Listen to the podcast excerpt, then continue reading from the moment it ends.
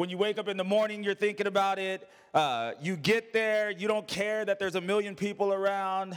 You're willing to spend $12 for a churro, right? All sanity goes out the window, and you're just there. You're just happy. I think the most recent family to go, uh, Raymond, Mikkel, and, and Sarah, just took their whole family, and he told me, you know, we got up at five o'clock in the morning, and we showered and sang Disney songs together. Then we got there and they just had a great time. There's something about it. It doesn't matter if you're young, just a baby, or if you're older. You, every time you go to Disneyland, you just see people with a smile on their face. You see them happy. You see uh, this sense of joy. We've got pictures of, of our kids. You know, we couldn't wait to take them. We took them when they were two. They can't remember and they can't ride anything, but I think we just wanted to go, but we took them anyway. So, for all of you guys, as we go through this new series about the happiest place on earth, if you have pictures of yourself or your family at Disneyland, we want you to email them to us so we can share them during the series. Send them to pictures at thewaybrea.com. Let me say that again pictures at thewaybrea.com. Amen. And then we'll put your, your family's face all over the place so we can see what you look like when you're actually happy.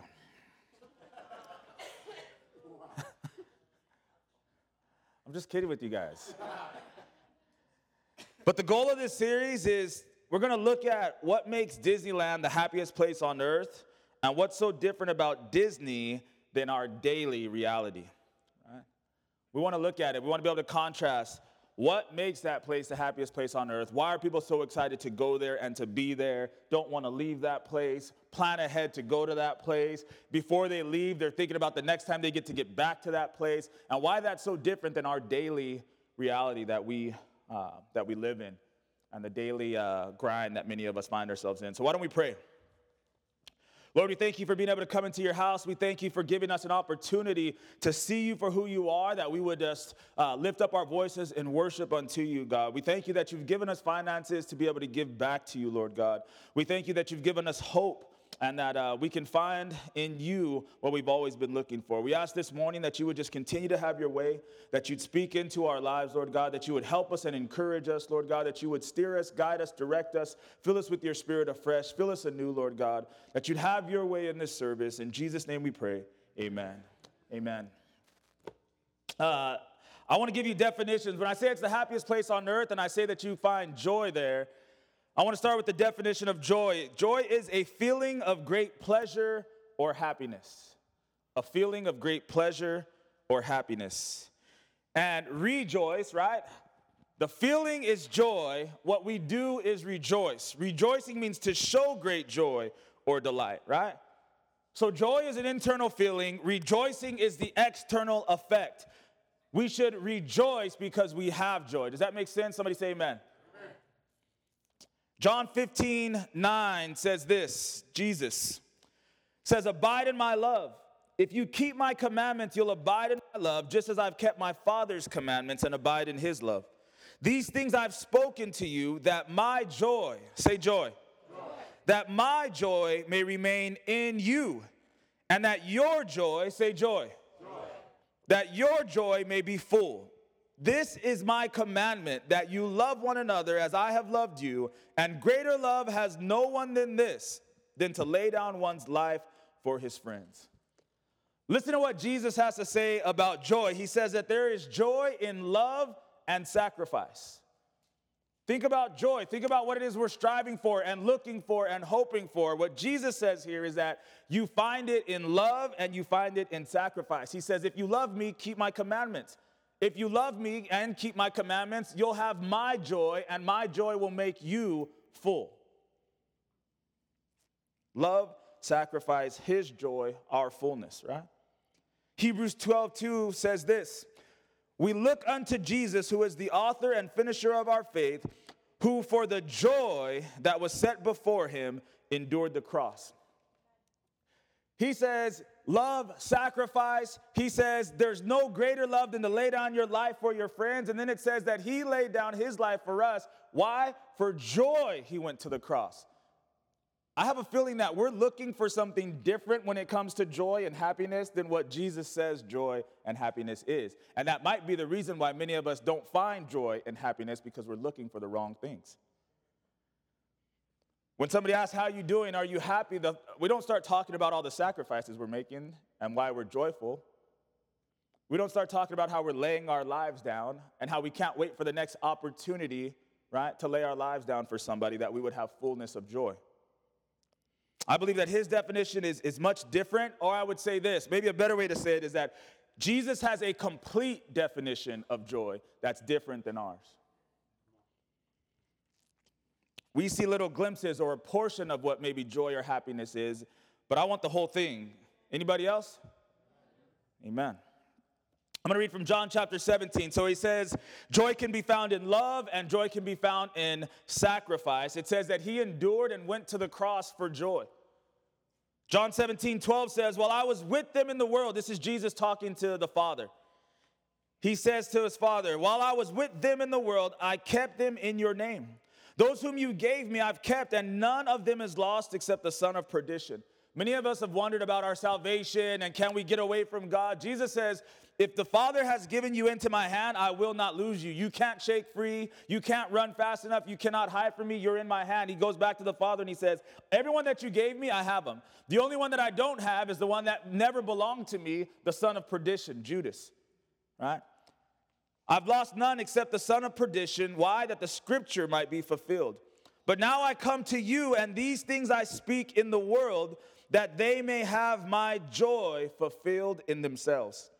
I've given them your word, and the world has hated them because they're not of the world, just as I'm not of the world. I do not pray that you should take them out of the world, but that you should keep them from the evil one. Listen to that. I don't want you to escape. I don't want you to get out of your drama. I don't want you to get out of your poverty. I don't want you to get out of the world. I don't want you to get out of your surroundings. I just want you to be kept from evil. That's what Jesus prays for us. Verse 15, I do not pray that you should take them out of the world, but that you should keep them from the evil one. They are not of the world, just as I'm not of the world. Sanctify them by your truth. Your word is truth. What Jesus says here is there's joy, and it can be found in the word. You hear what he said? He said, I shared their, your word. I spoke to them these things that they would be able to have joy. He said it, verse 13 I come to you, Father. These things I speak in the world that they may have my joy. His word is what gives us joy. This morning, if you're looking for joy and you might not be able to find it as often as you'd like, I ask you, how often are you in the word? Because that's where it is. That's where it is. See, when we go to Disneyland, we expect to find happiness and joy there because we know it's there. Do you know it's here?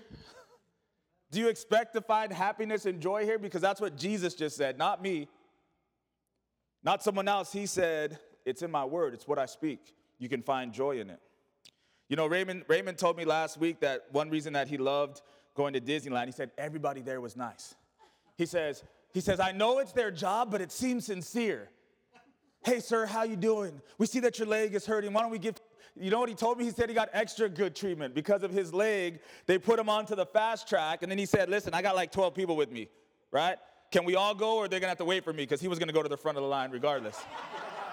They said, No, sir, you all get to come. And then the girls just had, the twins just had a birthday, so they had these birthday stars. So he had like the VIP treatment, front of every line, all the characters coming up to the girls. He said, everybody, they went to get food. Everybody was so nice. And, sir, can we get this for you? Can we get that? Let me give you a refill the happiest place on earth. Shouldn't we as Christians be striving for that? Should Disneyland really be the end all and be all of, of joy and happiness and how to treat people? Should people feel better treated and loved and joyful at Disneyland than they feel in the house of God?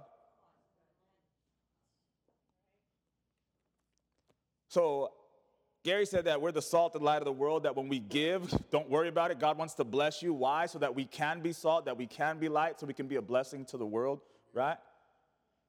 Isn't it interesting that if you have all these characters at Disneyland, you have all the people that work there that love to work there?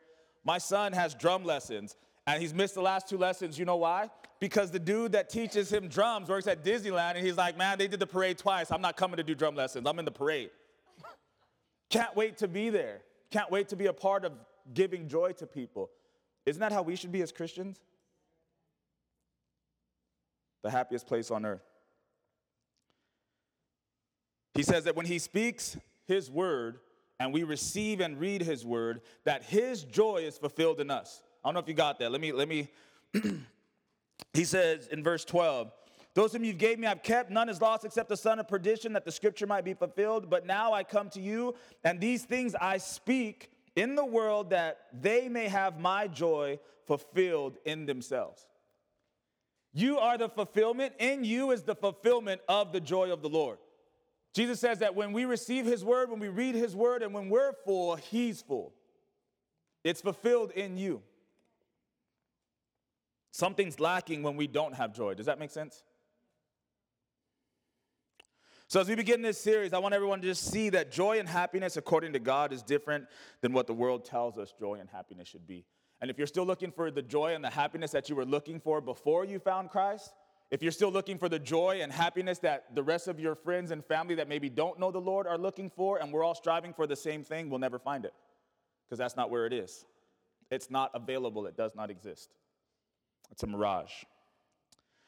James chapter 1, verse 2 says, My brethren, count it all joy. Say joy. joy. When you go to Disneyland. That's not what it said. When you get a raise. When you find money. It doesn't say that. Is this a mistake? Does everybody else's Bible have a mistake here? Because this can't be right. Brethren, count it all joy when you fall into various trials, knowing that the testing of your faith produces patience. Man, what are we looking for? This, this can't be right. Somebody calls you, I'm going through it, everything's terrible. Oh man, that's so joyful. I'm so glad you called me. I wish I was going through that. Something must be wrong with the Bible.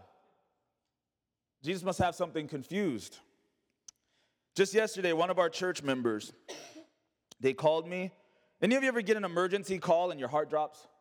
Anybody, you had that experience before? Somebody calls you, your heart drops because you can hear the terror in their voice, but you can't get the information yet. So while you're waiting to get the information, your brain is running wild about all the things that could have happened, right?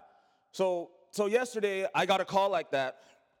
One of our church members called me just crying, screaming, frantic, and said, uh, My 24 year old nephew just died in his sleep. So, how do you respond? What do we do? How does, how does, uh, how does her pastor minister to her? How does she count it all joy in that moment and in this season? It was yesterday. We've got nieces, we've got nephews. How does her sister, who lost her 24 year old son, count it all joy? Right?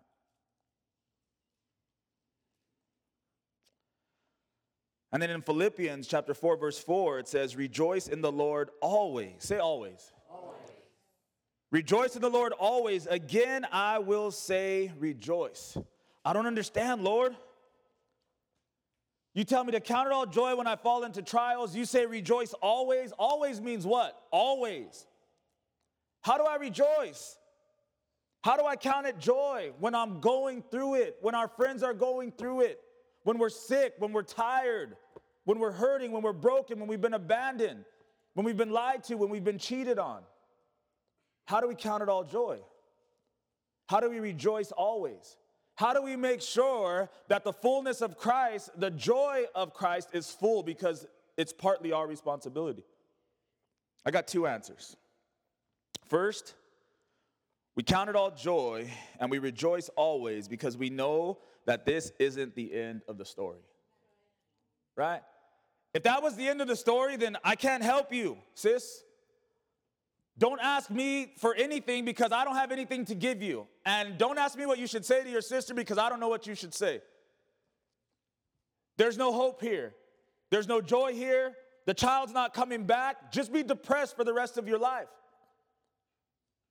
See, but if this isn't the end of the story, we can find joy still. We have something to rejoice about. if life is eternal, if our God is the resurrected one who conquered death, then there's still joy and there's still hope and there's something to rejoice about, right?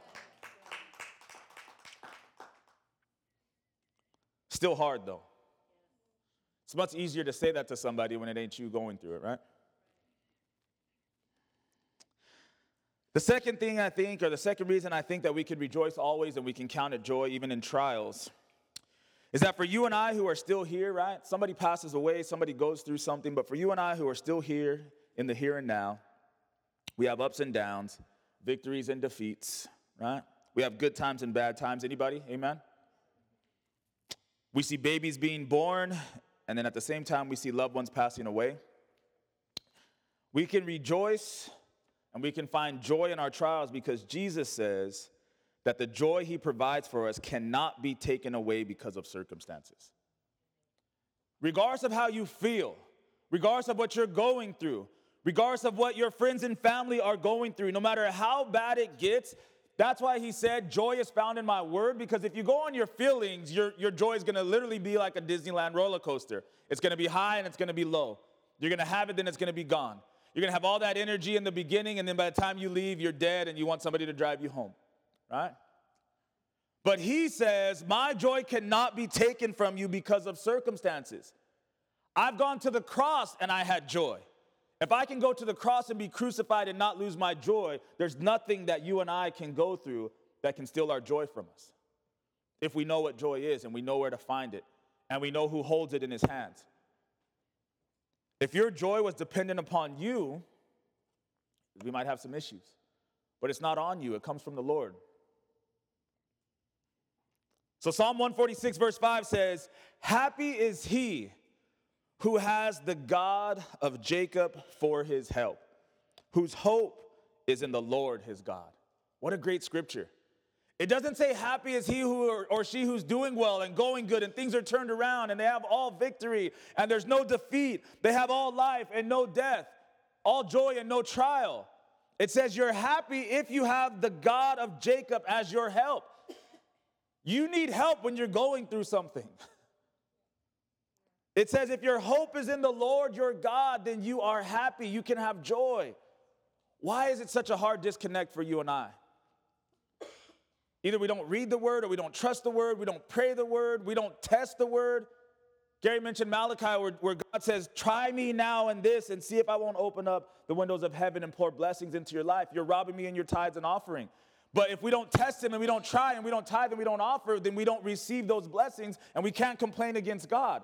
If you don't have joy, you don't have happiness, but you don't also trust in and have God as your hope and as your joy, then we can't complain about being sad and depressed and frustrated and hurting all the time. We have to stand on the Word of God. We have to actually walk by faith and not talk about faith. The happiest place on earth is wherever the presence of God is. Let me say that again. I like to hold stuff off, like hit you at the end. That one I really wanted to wait till like the last service of the series, but I just want to give it to you from the beginning. The happiest place on earth is wherever the presence of God is. So, right now, for our sister who's going through something amazingly difficult, who has a real blood sister going through something that none of us could wish on anybody, right? If the presence of the Lord is there, they can have joy. If their hope is in the God of Jacob and their help is in the God of Jacob, they can have joy. They can have more joy than people who aren't going through anything right now, but are far from God. If you're saved here, if you have the Spirit of God alive inside of you, you have like an annual pass to the heavenly version of Disneyland. You ever meet somebody that has an annual pass and you get mad? You be like, man, I gotta save for like three years to go to Disneyland. And you got an annual pass, you can go whenever you want. Maybe it's just me. I'm sorry, Lord. Please forgive me for hating on people who have annual passes. But you know what it's like, where it's like you want to go bad and they don't even care. They're like, nah, we don't go that much. We go, you know. Like, man. Think about that. As a Christian, if you're saved, right? If the Spirit of God came to live in you, you have a pass any day, anytime you can be in the happiest place on earth. It's paid for. It's all inclusive. You know you're handicapped, so you get to go to the front of the line too. You need that help from the Lord. Your children are covered, they get to go to the front of the line. Why are we depressed? Why is there no joy? You know how other people look at us? You know when the, uh, I shared the scripture, it says the kingdom of violence, the kingdom of God suffers violence, and the violent take it by force. That's, that's the world looking at us saying, You have the Son of God, you have access to the happiest place on earth, and you don't even use your pass?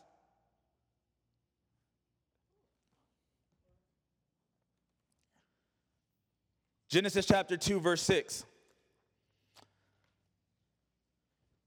says, A mist went up from the earth and watered the whole face of the ground, and the Lord God formed man of the dust of the ground. And he breathed into his nostrils the breath of life, and man became a living being. The Lord God planted a garden eastward in Eden, and there he put the man whom he had formed. And out of the ground the Lord God made every tree grow in that is pleasant to the sight and good for food. The tree of life was also in the midst of the garden. So you've got Disneyland, right? And then this would be like Disney World. God literally made Disney World. He made a man and he made the most beautiful place that you could ever want to be in with everything you could ever want. And it doesn't cost you anything. He gave you free access and said it's all yours literally the whole world, right? This is the blueprint that Walt Disney used when he makes Disneyland. I want it to be like that. I want the feeling that Adam had in the garden to be the feeling that we have when we walk through those gates. The only thing better than going to Disneyland, I can imagine, would be going to Disney World. And the only thing better than going to Disney World would be going to Disney World with your boo right? Don't front like you don't remember being like 13 and you had a girlfriend and you got to go to Disneyland. I remember taking Mary. You know, we couldn't afford it. We went to Knott's first, but you know. I was like, look, she act right at Knott's. I'm gonna go ahead and save for Disneyland.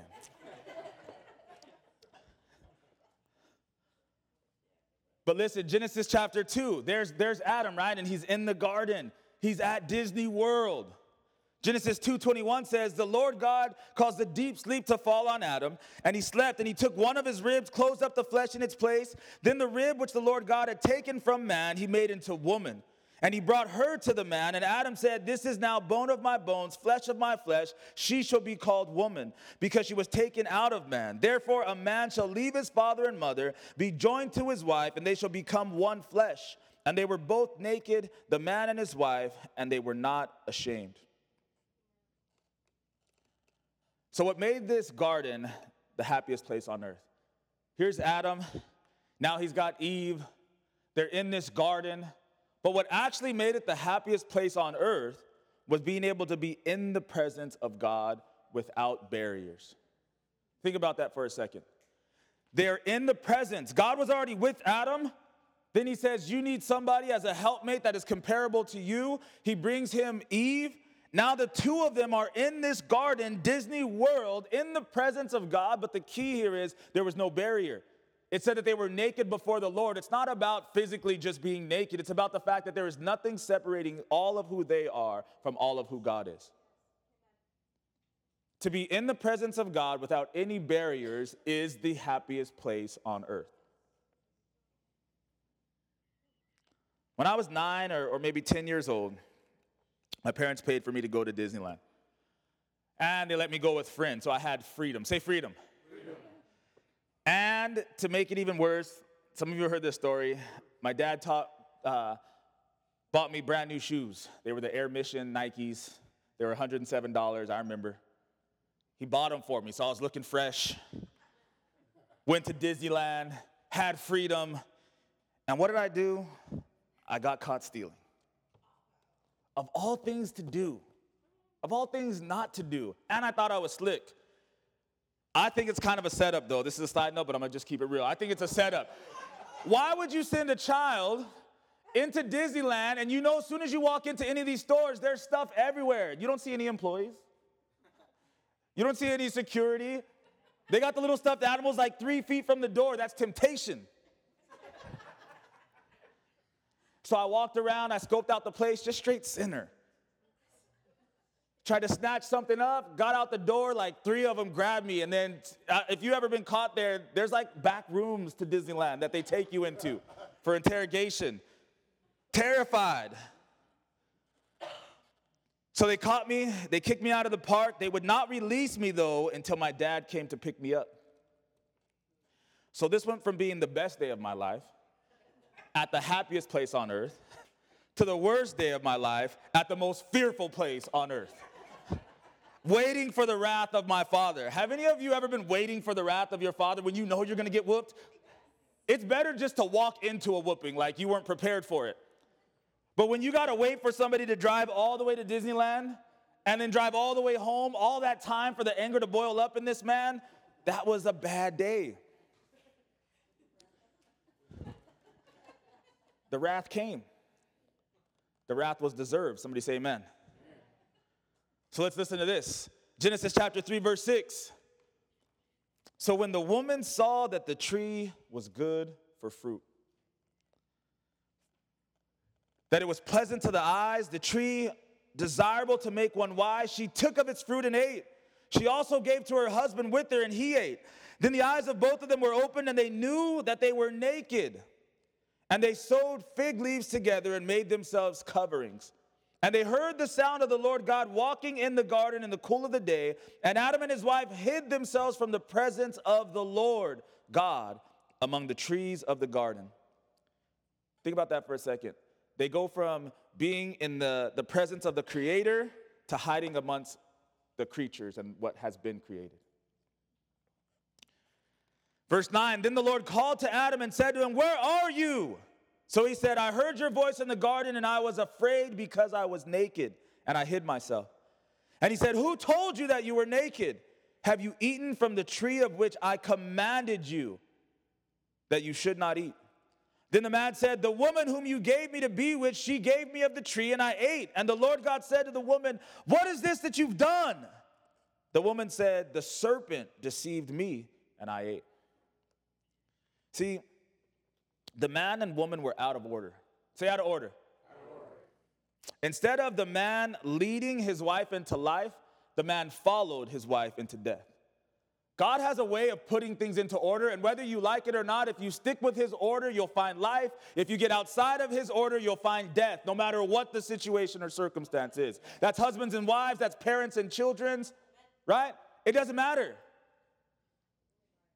They got out of order and they found death. Instead of being in the happiest place on earth, in the presence of God, no barriers, right? Now they find themselves hiding. In one day, listen, one decision now they're hiding, they're afraid, they're separated with barriers, right? It said that they made themselves clothing, right? So now there's something between them and the Lord.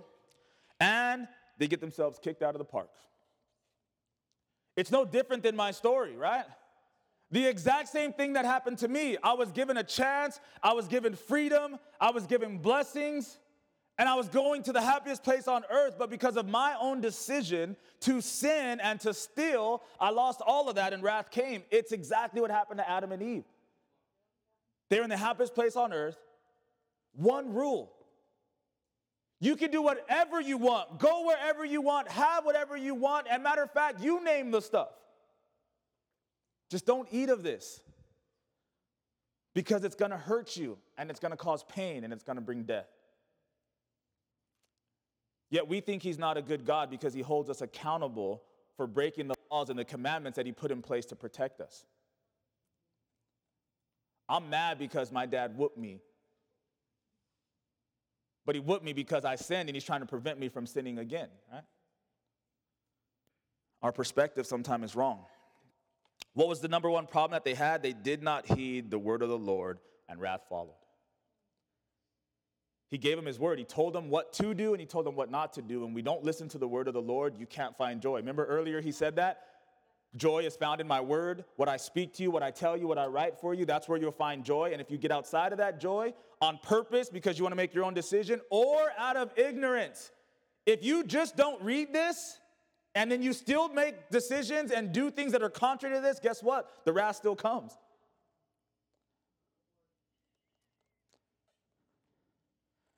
We cannot forget the word of the Lord if we want to have joy that's sustained. If you want joy that is sustained, you cannot forget what God has said. If you forget, if you don't read, if you disregard, you may have moments of joy, but they'll always be followed with moments of wrath. It won't be sustained. You'll be tossed to and fro. One day people will see you and you're happy and your marriage looks good. The next week they're going to see you and it's all it's all going to hell.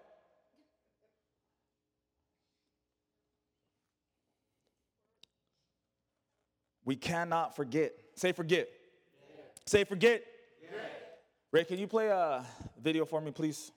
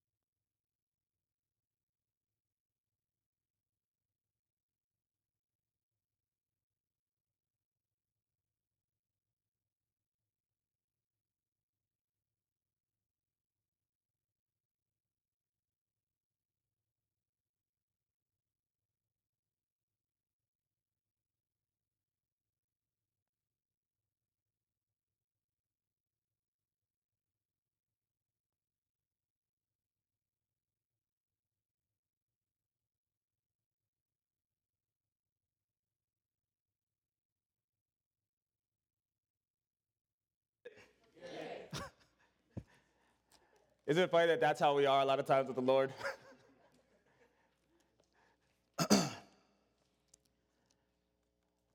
In Exodus, we see a people who God kicked out of the garden and he's trying to get them back. When you read through the Bible, right, I, I gave you a, uh, the first few chapters of Genesis right now where God creates Adam, he creates Eve, he gives them everything. They sin and be separated, become separated from God. He kicks them out of the garden, right?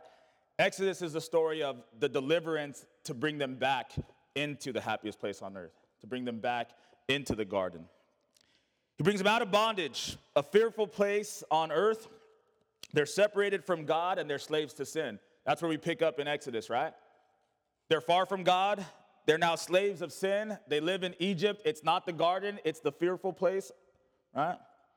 This is what it says in Exodus chapter 20, verse 18.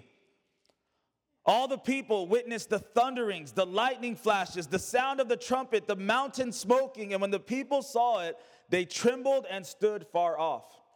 Then they said to Moses, You speak with us, and we'll hear, but let not God speak with us, lest we die. Separation, right? Moses said to the people, Do not fear. For God has come to test you, and that his fear may be before you, so that you might not sin. So the people stood afar off, but Moses drew near the thick darkness where God was. Listen, he's trying to pull us out of sin and out of darkness, out of exile, and back into relationship with him, right? This is Exodus chapter 20. Did anybody know what God gave just before that? Ten Commandments. He gave his law, he gave his word. He's telling them, Keep my word, keep my commandments, come to me, come out of darkness. And what do the people say? We're still afraid. We don't want to get too close to him. Moses says, Don't be afraid. He's not just mean for the sake of being mean. He's not just whooping you for the sake of whooping you. He's trying to keep you from sinning. Come into his presence, come out of darkness. You know what Moses does? He says, I'm going into the presence. Y'all can stay out here if you want to, but I'm going into the presence. He loves them enough to come back and share the word with them, but he went into the presence. They were afraid. He says, Remember my word, remember my statutes. So God says, I'm going to put them on a journey, I'm going to take them back, bring them back to the garden. And this is what Moses says to God Exodus 33 14. He says, Now therefore I pray, God, Moses is saying this to God, if I have found grace in your sight, show me now your way Tell me how to get back. We've got to get to the garden. We've got to get to the happiest place on earth. He says, Show me your way that I may know you and that I may find grace in your sight, and consider that this nation is your people. And he said, My presence will go with you, and I will give you rest. Then Moses said to him, If your presence does not go with us, do not bring us up from here. Listen, they've come out of a terrible place in Egypt. Say amen. You know where they are. They're on the road in the wilderness, still kind of stuck. Many of us have been there when we come out of sin and we get saved, but we're still in that place where it's like, man, I don't, I don't really like this place. Remember when you read through Exodus, they kept wanting to go back? That's the place they're in right now. They haven't made it to the promised land, but they're still not where they used to be. And what does Moses say? God says, Listen, I'm gonna go with you and I'm gonna give you rest. And Moses says, Well, listen, if you don't go with us, we ain't leaving here. We'd rather stay right here in the mess, in the junk, in the trial, in the wilderness, out of our old life and not into the promised land. Why? Because you're here with us. If your presence doesn't go with us, we're not going anywhere.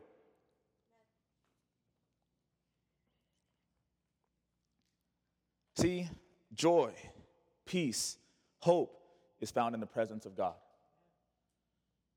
How many places have we gone without the presence? How many times have we made a decision to do something, to go somewhere, to be a part of something, to invest in something, and the presence of God wasn't there? And we wonder why we didn't find joy and happiness there. It says? You know what? This ain't a great place. We're out here in tents. Everybody's angry. They're fighting for water. They're fighting for food. Now they want meat. But you know what, God? I know that joy is only in your presence. So I'd rather be here in the midst of all that junk with you than out there without you. If we would be able to say the same thing, I promise you this morning that we would find joy, even in our wildernesses of trial. I hope many of us have come to realize that the wilderness is just part of this. the wilderness is part of this. When's the last time you came in here and somebody was not in a wilderness? Somebody was not struggling. Somebody was not going through it. If you don't know, that means you're not talking to anybody. Somebody's always going through something because the wilderness is part of this. But if we would just say, you know what? If your presence doesn't go, we don't go. We'd have joy. I'd say this that the children of Israel had more problems in the wilderness because of forgetfulness than anything else. You and I typically have more problems in our wilderness because of forgetfulness than anything else. It's not the drama you're going through right now, it's the fact that you forgot the drama that God brought you through already. It's not the current loss that you're struggling with, it's that you forgot the other losses that God has restored tenfold. It's not the argument you're in with your spouse or the drama you're having with your kids. It's because we've forgotten what God has done in those areas in the past. We run around like Dory. As the pastor, sometimes I feel like Marlin, the clownfish. I'd be like, man, we just talked about the goodness of God, and you're acting like you don't remember anything. You're like, hello, pastor. I'm like,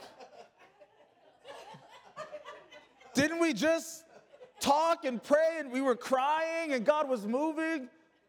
It's literally like that was Sunday and it's Wednesday. You're like, I'm done with it. Can't take it anymore. God, God bless me with a job and a new car.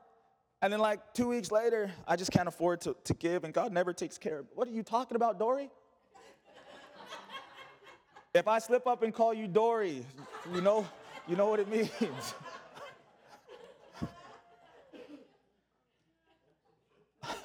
All joking aside, though, but can you, can you see it? Can you receive it this morning that it's probably your forgetfulness that steals your joy more than anything? Exodus 13, 21 says this The Lord went before them by day in a pillar of cloud to lead the way, and by night in a pillar of fire to give them light, so as to go by day and night. He did not take away the pillar of cloud by day or the pillar of fire by night from before the people. Think about that. They got light and heat during the night. They've got a covering and shelter and direction during the day, right? And what he's saying, he said, why did he do both? He says so they can go by day or night. You know what that means? That when it's the sun is shining and things are good and you're blessed, you can go. When it's dark and it's cold, right? And you can't see, you can still go by night because he's giving you warmth and light. He's saying that there's never going to be a time that you cannot continue to move forward if you have his presence with you. That's how they got saved. Listen to me. The children of Israel were stuck in sin, they were stuck in bondage, they were stuck in Egypt. And how did they have or how did they make their exodus?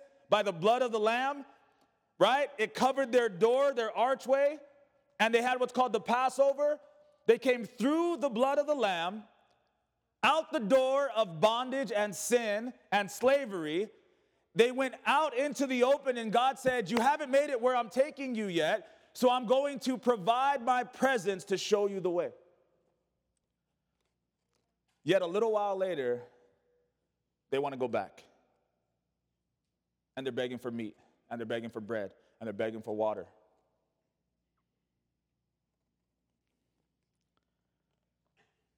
I think it's interesting that if you really look at the story, everything they really need needed, they had on day one. They got the blood of the lamb and they got set free. On day one, they had the presence of the Lord leading and guiding them. But because they decided to start looking for other things, they never found happiness. They never found joy. You know, they died 40 years later in the wilderness with no happiness and no joy? How many of us, if we could just for a moment, don't forget, think back to the moment you got saved. Think back to when you put your trust in Jesus. Think back to when you got washed by the blood of the Lamb, right? And there's the presence of God say, I'm gonna lead you. You have everything. We as Christians, we say these statements, but I don't think we really know what they mean. When we say, if you do nothing else, you've already done enough, that's what it means. When you washed me and you gave me your presence, you don't have to do anything else. If I stay in the wilderness, if I only make it a mile a month, if I get into the promised land here on earth of joy and happiness and stability and financial peace and all that kind of stuff, great. But if not, it's okay because I have your presence. That's the place God wants us to be. God brought them out and promised them Tomorrowland. Anybody remember at Disneyland you have what's called Tomorrowland? Right? It's the future place, right? You go there and it's literally called Tomorrowland. It's supposed to be stuff that you can't really experience here on earth until tomorrow. It's in the future. That's what God did with the children of Israel. He took them out of their past and their sin. He brought them into life and into the wilderness. He said, I have a promised land for you. Does that make sense? But it's not today, it's the land of tomorrow. It's Tomorrowland. It's the promised land, right? And you know what they turned the promised land into? The sorrow land. They were supposed to go to the promised land and they died in the sorrow land. Why? Because of forgetfulness. One thing about Disneyland is that you got to go home. At the end of the night, you got to go home. You can try to stay if you want to. You want to be the last person down Main Street. But you can't stay there. They kick you out. It's just a facade. They got to set it up to make other people dream that life is perfect tomorrow. if we're looking for joy that does not end, right? It doesn't close at the end of every night. You don't have to save up to buy your way back in another time. That's only found in the presence of God. You know what's sad when it comes to the church of God, the real church, those who are real believers that belong to Jesus Christ, is that many of us, even though we belong to God, we live in a place called sorrow land. We ain't living in Tomorrowland. We ain't living in the promises of God. We're not proclaiming and prophesying all the good things that are ahead of us. We're not leaving things behind to make sure that we could take up what's ahead of us. Oftentimes, we forget who God is, we forget about the presence, and we live a sorrowful, dreadful Christianity. That's crazy. And then we long for, you know what, next year we'll have enough to get one more good day at Disneyland. That's how we live our Christianity. Man, it might be next month, and it might be that conference, it might be that marriage event, right? It might be that one event, I'm gonna feel God again. I'm gonna feel His presence, and I'm gonna be able to worship like I wanna worship. That's not what God intended for us. That's the earthly blueprint that you can only get once in a while, you gotta save up for. What God intended for us is to be in His presence all the time and to always be at the happiest place on earth.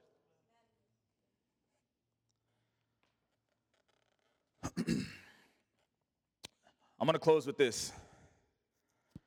So you've got Dory and Nemo, and then you've got Jonah. In Jonah chapter 2, verse 5, says, The water surrounded me, even to my soul. The deep closed around me. Weeds were wrapped around my head, and I went down to the moorings of the mountains. The earth with its bars closed behind me forever. Yet you have brought up my life from the pit. O Lord my God, when my soul fainted within me, I remembered the Lord. My prayer went up to you into your holy temple. Those who regard worthless idols forsake their own mercy. But I will sacrifice to you with the voice of thanksgiving. I'll pay what I have vowed. Salvation is of the Lord. So the Lord spoke to the fish, and it vomited Jonah onto dry land. You see the difference between Dory and Jonah? Jonah was going through it. Everything he ever wanted, everything he hoped for and dreamed of, it was being lost. He found himself in the deep, and it says, the, the weeds and the reeds are wrapped around my neck. I'm being choked. I'm being choked out. My life is being taken from me. And even in the midst of such a bad situation and circumstance that he got himself into for forgetting God and not listening to God when he told him where to go, you know what he did? I remember the Lord. I remember that where I find myself right now, no matter how bad it feels and no matter how bad it looks, if I just remember him and call on him, he'll do what he did for me in the past. That's just who he is. Think about that for Jonah. He knew the Lord. He was a prophet. He was sent to a people to deliver them and to tell them how to be delivered, is a better way to say it, right? Which means at some point, he came into a real relationship with God and the presence of God was with him, right? But here he finds himself in a really bad place, stuck in a fish because of sin and because of uh, disobedience. He didn't have to fix it. He didn't have to like backtrack and, and make good on the things that he did wrong. All he had to do was remember who God is and who God has always been in his life.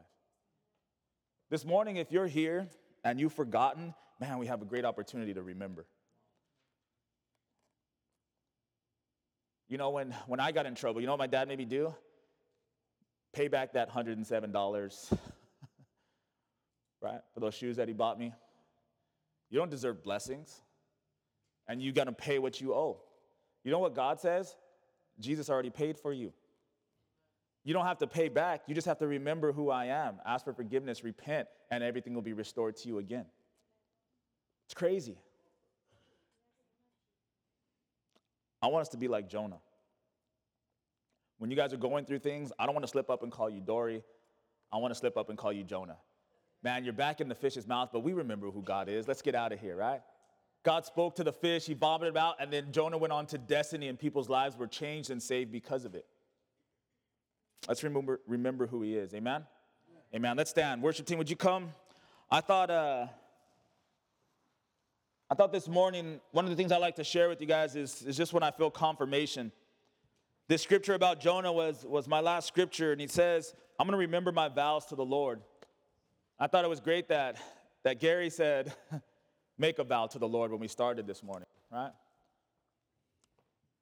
I thought it was great that Mary and I, I told you before, we don't talk often about the messages and, and the song service, worship unto God. But one song was In Your Presence and the other was Show Me Your Glory. Can we do Show Me Your Glory? I don't know what, you're already doing it? Confirmation. See what I mean? So Moses stepped into the cloud, and this is the song we sing. So I'm gonna tell you this you might not be feeling anything today, but I'm telling you, God is feeling you. He's here. It's confirmed. All you have to do is step into His glory, step into His presence, receive what God has provided for you. Remember who He is and what He wants to do in our lives. Remember that He's not done. Remember that today we have a sister who's going through something that we would not wish upon anybody. And then we don't have the answers, God does have the answers. All she needs to do is remember everything else that God has done. Tomorrow, you or I may be going through something. You know what we're going to have to do? We're going to have to remember what God has done. Bow your heads with me this morning. Close your eyes. Matthew chapter 2 says this When Jesus was born, he's there in a manger, and God was doing the same thing then that he was doing with the children of Israel when he pulled them out of Egypt. He was drawing them back to the garden, drawing them back to life, drawing them back to a place where there's no barriers, where there's no sin, where sin's been forgiven, and we can be in the presence of God. And when Jesus is being born, he's there in a manger, and far away,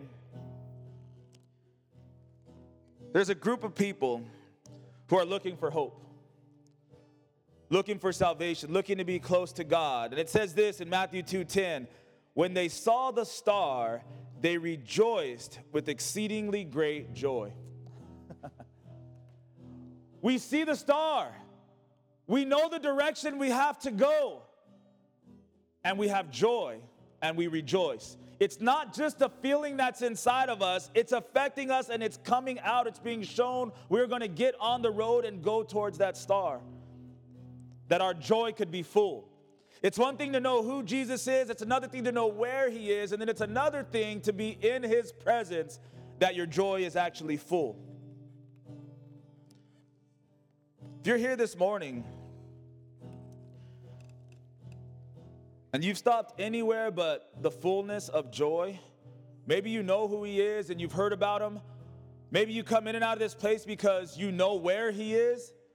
But if your joy is not full, if you're still overcome by your situation or your circumstance, if the presence of God is not overwhelming you and filling you and causing you to be joyful even in your wilderness, that's what God offers you this morning. It's called salvation. You step through and you are washed clean by the blood of Christ. Everything has been paid for. You're forgiven. There's no burdens that are upon you because He took them for you. But you've got to step in. You've got to walk through that door out of our old lives and into the new. Get your eyes fixed and your heart fixed on Tomorrowland and the promised land and follow the presence. That's you. You want to give your life to the Lord this morning? Raise your hand where you are. Give your life to Jesus. Come out of the old, out of sin, into the new, into destiny, the happiest place on earth. You can always have joy. Anybody this morning? Hallelujah, Lord. Amen. I see you. Anybody else this morning? Heads bowed, eyes closed. Don't look around. Look to Jesus. Anybody else? Amen. I see you. Thank you, Jesus. Hallelujah, Lord. In Luke 15 10, the Bible says, There is joy in the presence of the angels of God over one sinner who repents. Not only do we have joy here, but it says in heaven, the angels of God, they see your heart this morning They see your repentance and they rejoice. There's joy. They're celebrating. They're excited in heaven. They know that what tomorrow holds for you is to be in the presence of the living God in all his glory, rejoicing and praising with the angels. This is not just a thought or a happy idea, this is reality. And all we have to do is make up our mind to repent for stealing when we didn't have to for lying when we had already been given everything, for clothing ourselves and separating ourselves from God. All you have to do is apologize in sincerity of heart. Is there anybody else before we move on? Just want to apologize to God and ask Him to forgive you. Hallelujah, Lord. Thank you, Jesus. We're going to pray and I'm going to release you for communion and just release the service, but I'm going to tell you this. Communion is about remembering that you carry the presence of God with you everywhere you go. It's hard to receive communion and not have joy. Because when you receive communion, you're saying, I take your body and I take your blood, and I don't just take it externally, I take it internally. I can't control where it goes once it gets inside of me, it permeates every portion of me. I know that I carry the presence of God and I remember it every time I take communion. That's what we're about to do. So before you go to the table, before you take the bread, before you take the juice, man, take the Lord. take him at his word. Remember who he is and what he's done for you.